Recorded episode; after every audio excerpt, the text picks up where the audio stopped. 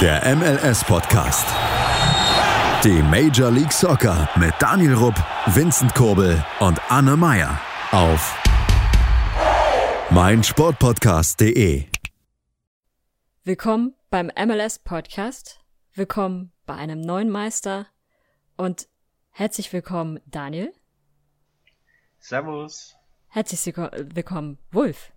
Moin. Der Schattenwolf ist heute mit dabei, weil Vincent noch am Schlafen ist. Das war ein sehr langes Finale. Und wir haben gestern zusammen mit dem Schattenwolf, gestern heißt eigentlich heute, am heutigen Sonntag, mit dem Schattenwolf und Daku zusammen das Spiel gesehen. Daku ist leider schon unterwegs, deswegen kann er jetzt nicht dabei sein. Aber ja, wir haben ein doch sehr spezielles äh, Finale gesehen. Und äh, ich glaube, da ist heute einiges an Feuer hinter dieser Folge. Erstmal, wie geht's euch beiden? Fangen wir mal mit dem Gast an. Also an sich geht's mir gut. Ich habe auch nochmal über das ähm, Finale nachgedacht, nochmal die Highlights angeguckt. Auch wenn ich weiß natürlich noch im Kopf habe, ist ja gerade gefühlt ein paar Stunden erst her. Aber um es vielleicht kurz zusammenzufassen, das Finale an sich war sehr unterhaltsam und hat einen üblen Beigeschmack, wie der Meister zum Meister geworden ist. Und das ist so mein Gefühl. Und Daniel, wie geht's dir? Ja, ist halt das Spiel. Meine Sonos haben wir gespielt. Ich will jetzt nicht viel zum Spiel an sich sagen. Es war auf alle Fälle spannend. Man hat gesehen, dass beide Teams gewinnen wollten. Und am Ende hat sich das Team durchgesetzt, was dann am Ende auch verdient gewonnen hat. So ist es. Wir fangen mal ganz von vorne an. Das Spiel fand ja bei Columbus Crew zu Hause statt. Daniel, du wolltest da, glaube ich, gerade was dazu sagen, oder? In der Tat. Und zwar, ich habe für vieles Verständnis, aber Columbus ist als Tabellen Dritter, glaube ich, ins Finale eingezogen und Sounders waren Zweiter in der jeweiligen Conference. Sounders mit einem Spiel weniger. Und da stelle ich mir natürlich die Frage, warum das denn irgendwie ansatzweise fair ist. Hey, du bist Dritter, dir steht das Recht nicht zu. Es ist genauso wie mit dem Super Bowl, sage ich jetzt mal, jetzt meinetwegen die Seahawks Erster werden mit einem Rekord von 15-1 und meinetwegen Kansas City Chiefs. Gut, 15-1 ist übertrieben mit 10-6 meinetwegen. Und dann die Chiefs haben einen Rekord von 11-6, sind aber vielleicht noch siebter oder so, also gerade so reingekommen. Ich weiß, das Beispiel hinkt ein bisschen, aber wenn dann die Chiefs trotzdem den Zugschlag bekommen, weil sie an sich einen besseren Rekord haben, aber in der Tabelle schlechter dastehen, dann finde ich das ziemlich frech und so ist es hierbei. Klar, in der Gesamttabelle ist die Crew von den Sounders, aber wie gesagt, sie haben A ein Spiel mehr und B ist halt der Punkt der Abstand oder der Points per Game, der Unterschied beträgt lächerliche 0,01. Als ich das gelesen habe, ich hätte alles zerstören können, was mir gerade in den Weg kommt. Aber ja, ich meine, klar, letztendlich kannst du es nicht ändern, die sind die Hände gebunden. Und so war halt jetzt wegen diesem kleinen Pünktchen, beziehungsweise wegen dieser kleinen Differenz von 0,01, das Finale nicht in Seattle, sondern in Columbus. Man muss dazu aber auch sagen, in der Eastern Conference gibt es ja auch ein Team mehr. Nee, zwei sogar, oder? Ich glaube, es gab zwei, zwei Teams sogar mehr. Und Columbus hat zwei Punkte mehr, aber ja, auch ein Spiel mehr. Es ist, wie es ist. Und ich habe es gerade eben schon zu Daniel gesagt. Als ich gehatet hatte über das durchaus schlechte Verhalten so mancher Teams, also beispielsweise von Nashville, ich glaube, Houston war auch mit dabei gewesen, die sich einfach in der Hochphase von Covid-19 so schlecht verhalten haben, dass sie immer wieder Ausfälle hatten, musste ich mir dann anhören, jetzt das war die Kirche im Dorf. Und das musste er sich gerade auch schon anhören. Manchmal ist es so, wie es ist. Aber das Spiel fand nun also bei Columbus Crew zu Hause statt. Und Wolf, willst du vielleicht was zur ersten Halbzeit sagen? Gerne. Also zuerst, man hatte ja ein bisschen Panik als eher neutraler Zuschauer, dass die Partie vielleicht schon vor Anpfiff entschieden sein könnte, weil Columbus, wenn ich mich nicht täuschte, einige äh, Covid-19-Fälle hatte unter anderem der linken Neckby, der nicht gespielt hat. Aber die Startelf von äh, Columbus war eigentlich ziemlich gut aufgestellt. Die erste Halbzeit war in der Hinsicht überraschend, denn die Sounders waren gefühlt nicht auf dem Platz, wenn man das so verstehen möchte. Ähm, ich versuche versuch mal das Sportliche zu nennen und nenne dann das, was so ein bisschen bitter dabei ist. Die, die Columbus Crew hat ziemlich offensiv losgelegt, hat relativ guten Fußball gespielt. Das Problem ist, dass die Saunders nicht wirklich versucht haben, an den Ball zu kommen, sind nicht in die Zweikämpfe reingegangen und so kam dann ein relativ einfaches 1 zu 0 für die Crew zustande.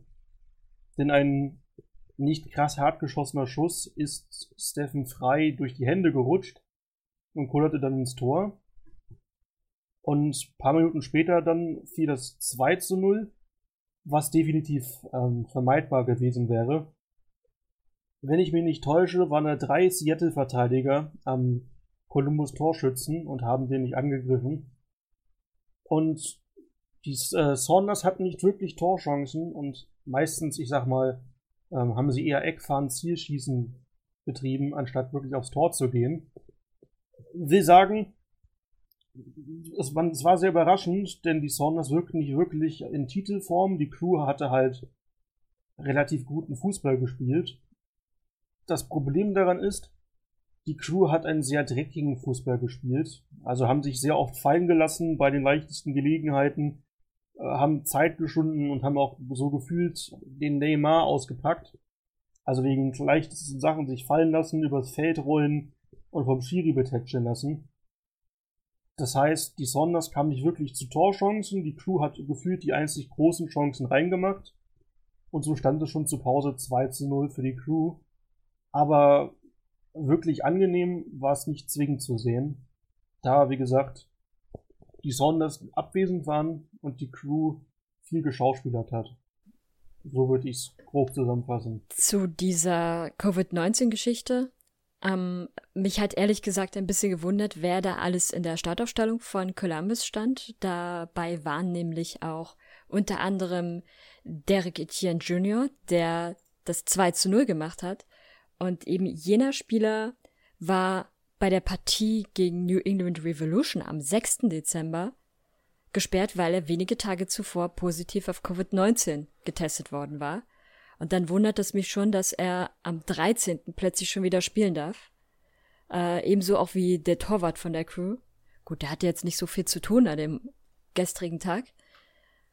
Oder am heutigen Tag. Ähm, aber da bin ich schon ein bisschen verwundert, wie schnell dann da doch offensichtlich die Heilung vonstatten ginge. Und mich würde es ehrlich gesagt nicht wundern, wenn es jetzt in den nächsten Tagen Berichte gibt, dass es jetzt noch mehrere Fälle bei äh, Columbus gibt. Ja, ähm, positiv getestet ist ja dann auch äh, Darlington Nagby, das hattest du ja schon gesagt. Durchaus ein größerer Verlust, finde ich eigentlich für die Crew. Und eigentlich hätte man denken können, dass die Saunas das machen müssen aber ich würde dir auch zustimmen, der Halbzeit war von den Sounders nicht viel zu sehen. Oder was sagst du, Daniel? Ja, definitiv. Also das 1-0 war tatsächlich nur eine Frage der Zeit, weil dann einfach die Crew um einiges energischer war in der Anfangsphase. Sounders hatten keine Chancen. Ich muss auch sagen, dass die Aufstellung mich ein bisschen verwundert hat.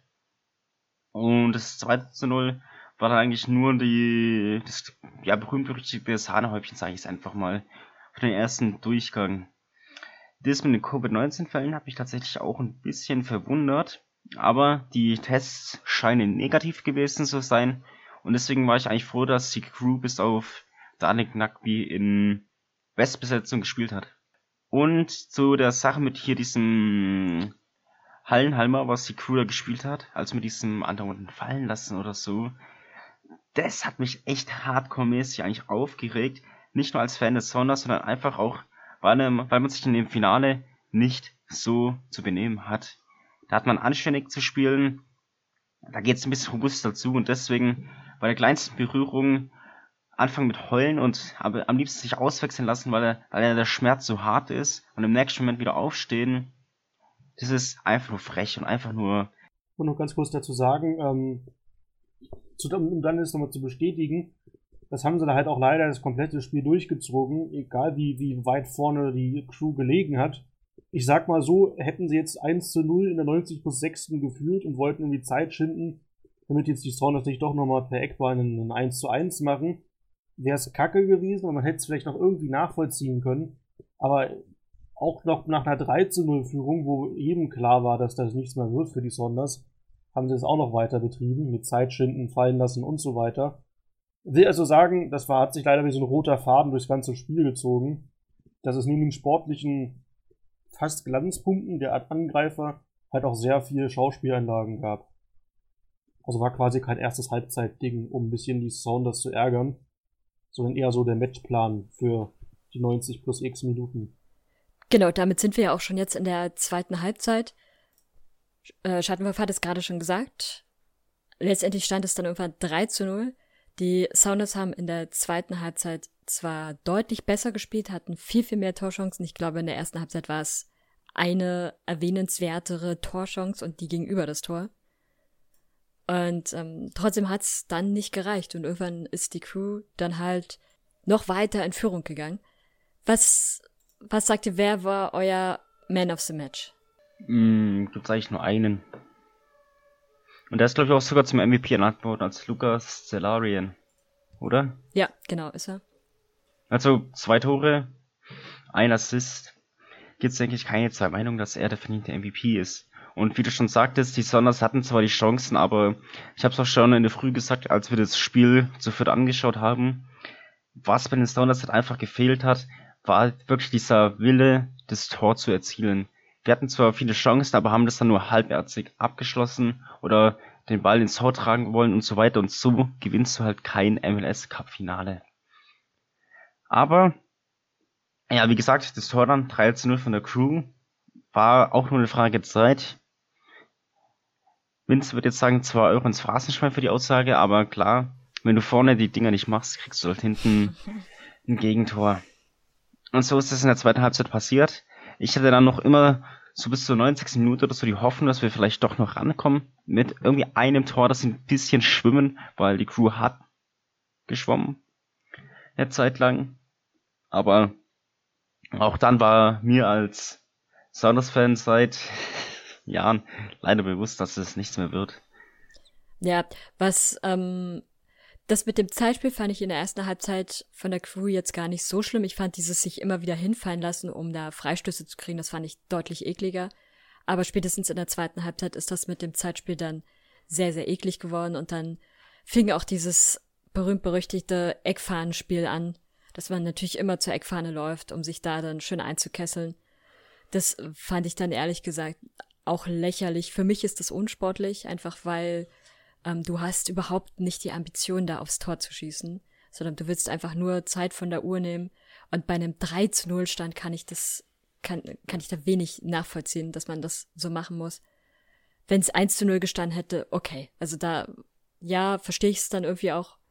Aber bei einem 3 zu 0 oder von mir aus auch bei einem 2 zu 0 ist das einfach nicht nötig. Was ich noch zur zweiten Halbzeit sagen würde, ähm, wenn ich das noch richtig in Erinnerung habe, äh, die Saunders kamen ziemlich gut offensiv aus der, aus der Pause, hatten noch ein paar richtig gute Torchancen, ähm, haben dann aber mit der Zeit wieder so ein bisschen abgebaut und wieder eher Eckfahren-Zielschießen gemacht.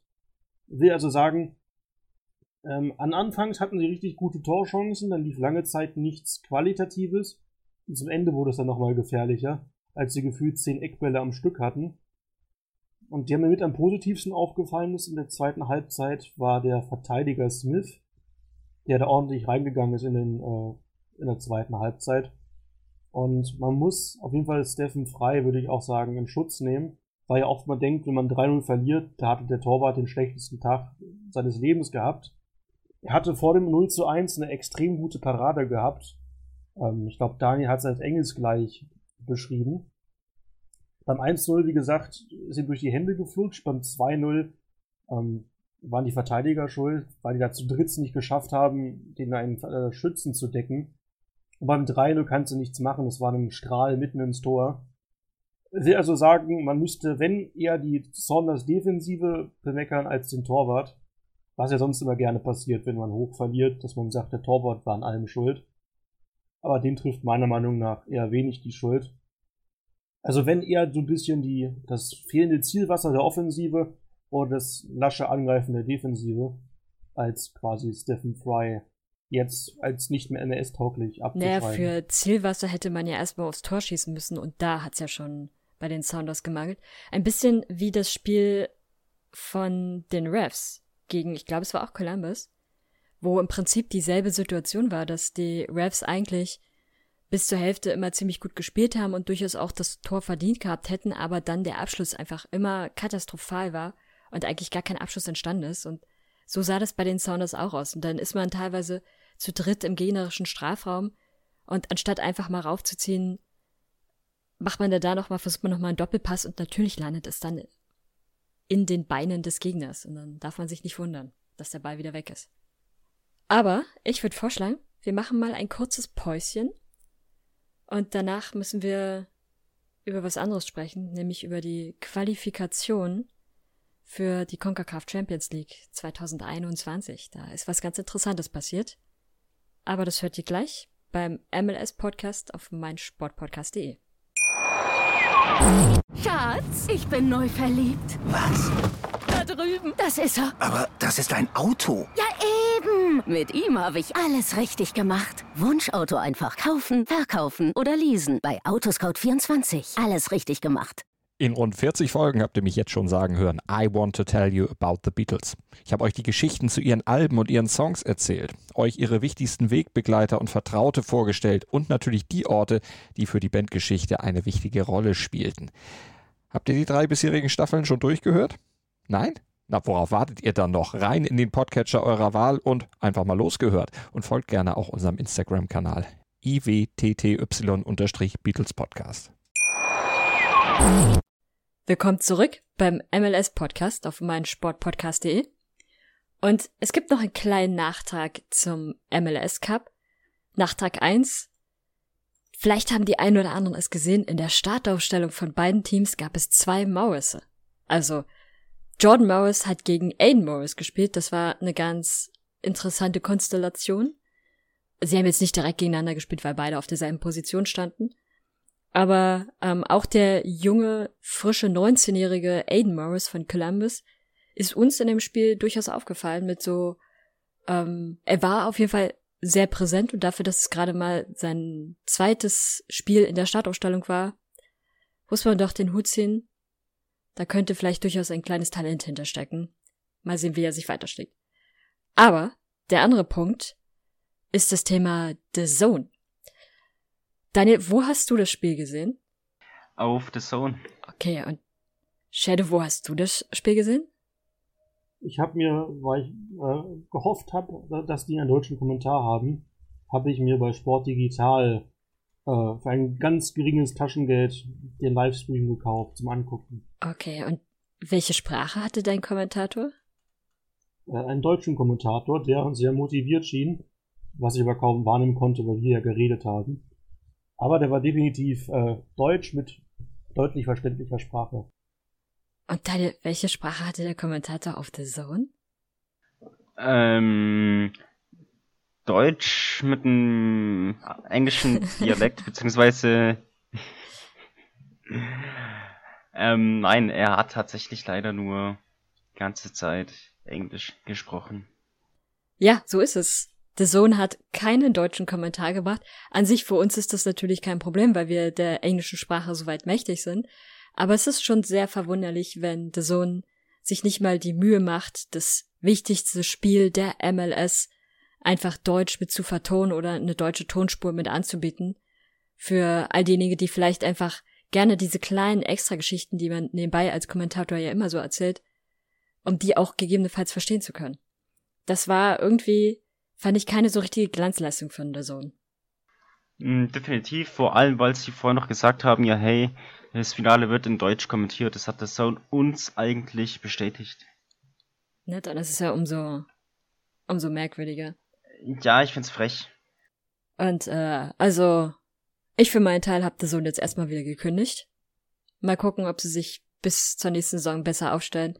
Ansonsten gibt es auch noch andere legale Möglichkeiten, das Spiel zu sehen, wie zum Beispiel bei Sport 1 Digital.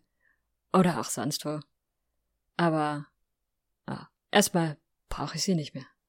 Dann haben wir jetzt aber noch ein anderes Thema. Wir fangen erstmal mit der leichteren Sache an. Die CONCACAF Champions League 2020 läuft ja noch und es sind auch noch vier MLS-Teams im Rennen und in der nächsten Woche starten die Spiele. Das heißt, die Profis von vier Teams haben noch keine Pause, sondern müssen weiter ran. Shadow, hattest du dir angesehen, welche Teams das sind? Definitiv. Ähm, ganz kurz vielleicht als Erklärung. Wenn die CONCACAF Champions League normal läuft, also angenommen Corona wäre nicht da, hätten wir komplett K.O.-Spiele gehabt, von Anfang bis Ende. Und zwar im Gegensatz zu typisch ähm, europäischer Sicht. Jedes Spiel hat Hin- und Rückspiel, auch das Finale. Das ist jetzt ein bisschen anders gelaufen, denn wir hatten beim Viertelfinale bei drei von vier Spielen das Hinspiel gespielt und bei einem Spiel noch gar kein Spiel gespielt. Und das wird jetzt so verkürzt, wie durch das quasi neu angefochtene Turnier, dass die noch die Rückspiele spielen, aber das eine Team, das ist Los Angeles FC, quasi nur eine Partie spielt. Und danach werden Halbfinale und Finale mit einem einzigen Spiel gespielt. Das heißt, man kürzt quasi das jeweilige Hin- und Rückspiel auf nur ein Spiel zusammen.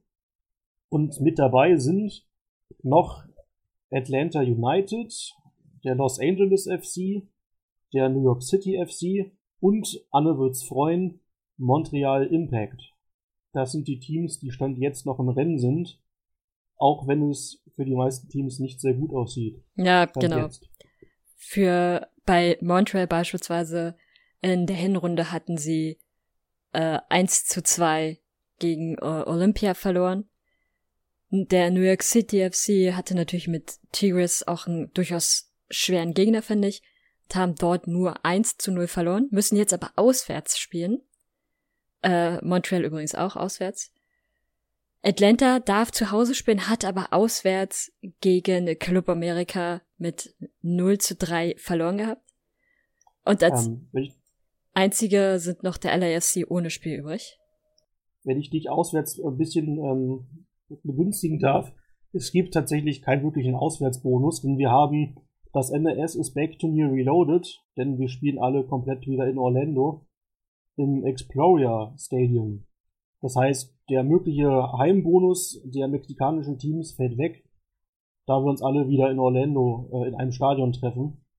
Das heißt, dass man hätte jetzt keine Ausrede, um zu sagen, wir spielen auswärts, sondern wir spielen auch wieder auf amerikanischem Grund und Boden.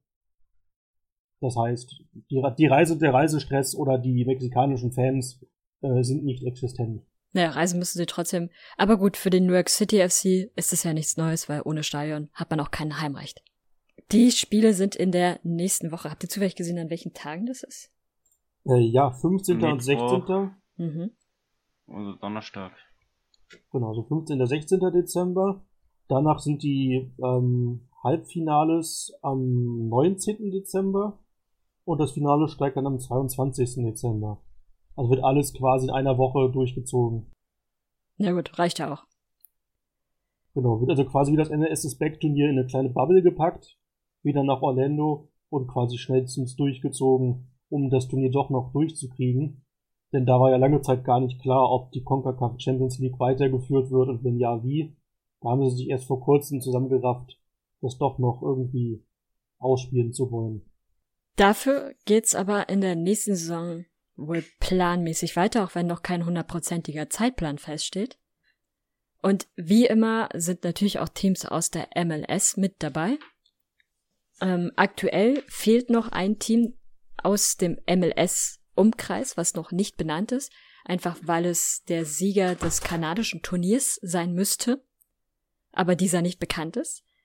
Es gibt aber schon vier Teams, die sich qualifiziert haben. Jeder von euch darf jetzt mal ein Team aufsagen ich will das einfachste nehmen.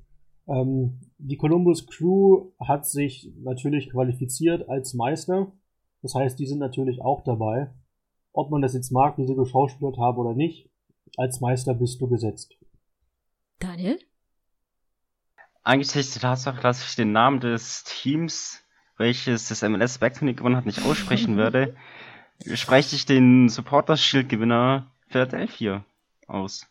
Ge die auch dabei sind. Genau, und der MLS's Back Turniergewinner waren natürlich die Portland Timbers. Die sind also auch mit dabei. Das heißt, wir haben jetzt mit dabei schon mal Columbus Crew, wir haben Philly dabei und wir haben die Timbers dabei. Und mit dabei ist auch ein Team, wo man sich ein bisschen fragen muss, was ist denn da passiert? Denn in diesem Jahr hat ja kein US Open Cup stattgefunden, weshalb man die wundervolle Idee hatte, einfach den Sieger des letzten Jahres nochmal zu belohnen und nochmal spielen zu lassen. Mit beim, bei der CONCACAF Champions League 2021 wird also auch Atlanta sein. Was sagt ihr denn dazu? Soll Daniel zuerst, weil den betrifft's am härtesten, weil wer sonst dabei wäre? Also, ich frage mich, warum du Atlanta als US Cup-Sieger sagst, ja, hey, ihr dürft doch mal qualifiziert werden, aber die Sounders, die letztes Jahr einen MLS Cup gewonnen haben, nicht. Das ist einfach, ja, einfach dermaßen scheiße und Klar, Atlanta kommt eh viel weiter als wir, weil CONCACAF Champions League und Sounders ist nicht gerade die beste Kombination. Aber ich muss ja trotzdem sagen, dass ich es dermaßen scheiße finde. Von der MLS zu sagen, ja hey, komm Atlanta, ihr dürft doch mal rein. Dabei wäre es doch einfach zu sagen, dass die Sounders als Sieger des Westens mit drinne sind. So wie es eigentlich normalerweise auch der Fall ist. Sprich Supporters Shield Sieger, US Cup Sieger und die beiden Finalisten, beziehungsweise der Finalist und der MLS-Cup-Sieger, das sind die vier Teams, die eigentlich immer dabei sind. Aber jetzt sagen ja, nee, Sonders, nö, nö, nö. Ihr habt 3 verloren im MLS-Cup. Dann ficken wir euch jetzt hier noch in, äh, mit dem CONCACAF Cup und so weiter. Sorry, aber irgendwo hört's halt auch mal auf. Kleine Korrektur. Das hat nicht die MLS entschieden, sondern es hat die US Soccer Federation entschieden. Also der Verband. Wolf, was solltest du sagen? Ich wollte sagen, in der Regel sind ja immer die, ähm, die Conference-Sieger, der, der US Open Cup und der äh, MLS Playoff-Sieger dabei. Und in der Hinsicht verstehe ich es einfach nicht, warum man dann den äh, Open Cup-Sieger des letzten Jahres nimmt, wenn der Cup nicht ausgespielt worden ist. Weil rein theoretisch hätte man halt sagen können, oder so war es auch eigentlich gefühlt von allen gedacht, wenn es keinen US Open Cup dieses Jahr gibt, dann gibt es die Salatschüssel in Orlando, also den, das NRS Back Turnier, was quasi den Pokal-Slot äh, übernimmt und hätte halt dann natürlich die beiden Conference-Sieger äh, mitgenommen.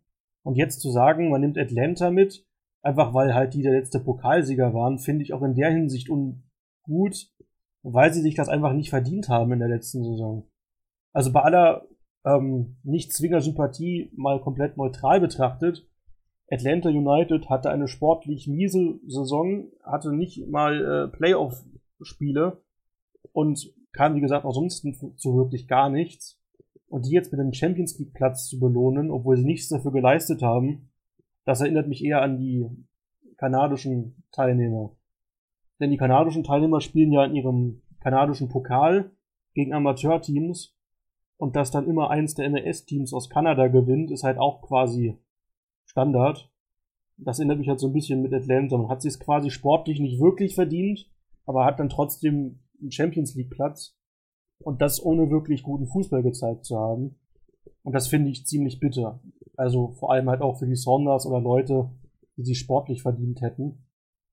Weil rein sportlich gesehen hat Atlanta nichts gerissen 2020 und die dürfen trotzdem Champions League spielen. Das ist eigentlich ein Tritt ins Gesicht für jedes ambitionierte NS-Team, das sich den Arsch aufgerissen hat.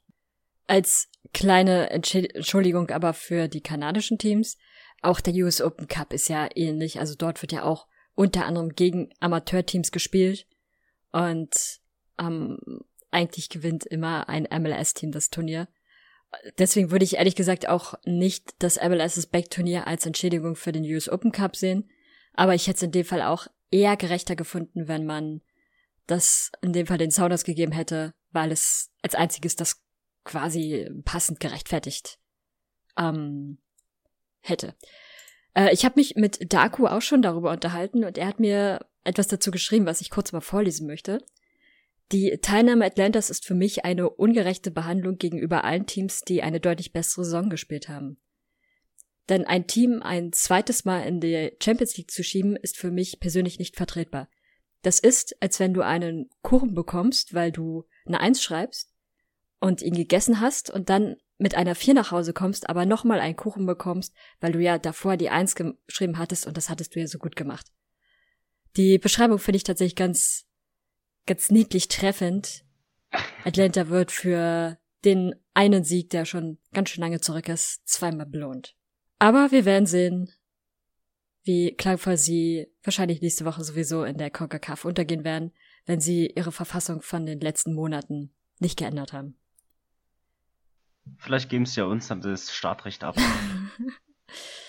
ich mag es, dass du hoffnungsvoll bist. Habt ja. ihr ansonsten noch was? Mm, naja, also die Saison, die jetzt um ist, war tatsächlich dafür, dass es die 25. Saison war, etwas überraschend, womit tatsächlich, denke ich, keiner gerechnet hätte, dass sie so ausgehen wird. Klar, wir hatten gerade auch durch die Pandemie und so weiter sehr extreme Einschränkungen, aber ich bin jetzt froh, dass wir die Saison zu Ende gebracht haben. Hier Mitte Dezember, dass die Sounders im Finale standen. Man muss sich jedes Jahr gewinnen, eine gute Saison zu haben, meiner Meinung nach. Ich freue mich auch gerade für Caleb Porter und für den Wasserholer von der Crew, der es ihm so verdient hat. Nein.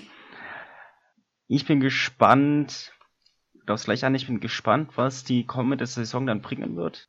Ja, ich mach's kurz. Punkt. Ich freue mich, dass die Saison jetzt vorbei ist und blicke hoffnungsvoll auch auf die nächste Saison. Man muss tatsächlich dazu sagen, Caleb Porter, der ja damals mit den Timbers, ähm, ein Legendentrainer der Timbers, schon seinen ersten Titel geholt hat und jetzt mit der Crew seinen zweiten Titel, ähm, ist tatsächlich ein Trainer, wo ich auch finde, der hat das unglaublich verdient, weil es ein wahnsinnig sympathischer Typ ist. Und nachdem dann Abpfiff war, ist er wie so ein kleines äh, Känguru durch das Stadion gehüpft, ist zur Fantribüne der Fans gegangen, hat auch ihnen applaudiert. Also das ist einer, dem man das durchaus gönnt.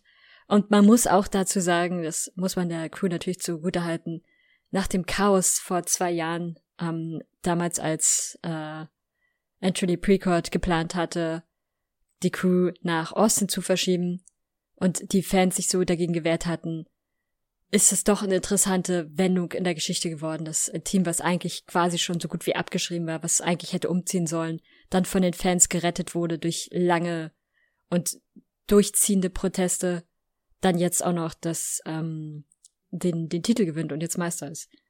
Ich wollte sagen, mein Fazit wäre von der kompletten Sache, in der MLS war es ein chaotisches Jahr, aber da ich ja hauptsächlich so quasi für die unteren Ligen zuständig bin, war es so für mich ein eher schade, weil das Finale der zweiten und dritten Liga nicht ausgespielt worden ist. So hat es für mich so ein bisschen ein unkomplettes Bild gegeben der 2020-Saison in den USA. Aber mit dem MLS-Finale hatte man einen guten und würdigen Abschluss, auch wenn man sich über das Wie der Crew streiten kann. Und ich denke, man hat trotzdem das Beste unter den Umständen gemacht. Denn Corona war für alle was Neues, eine schwierige Situation. Und wir haben einen neuen Champion und können dann natürlich entspannt gucken, wie sich die MLS-Teams in der Champions League schlagen.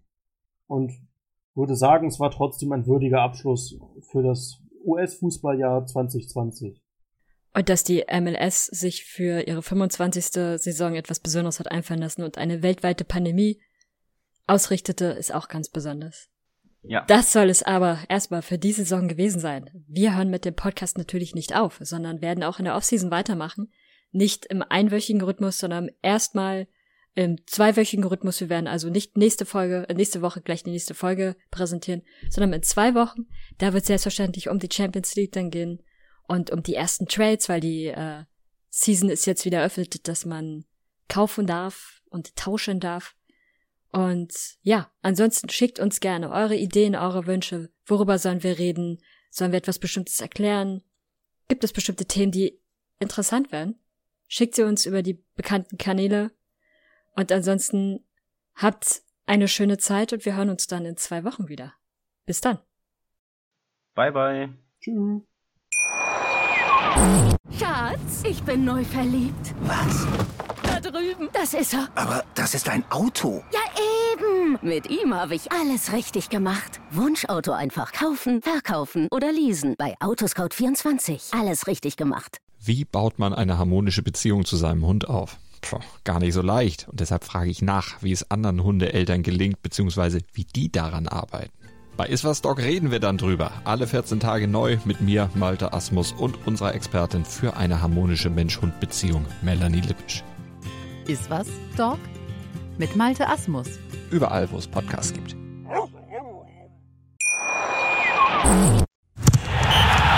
Der MLS-Podcast.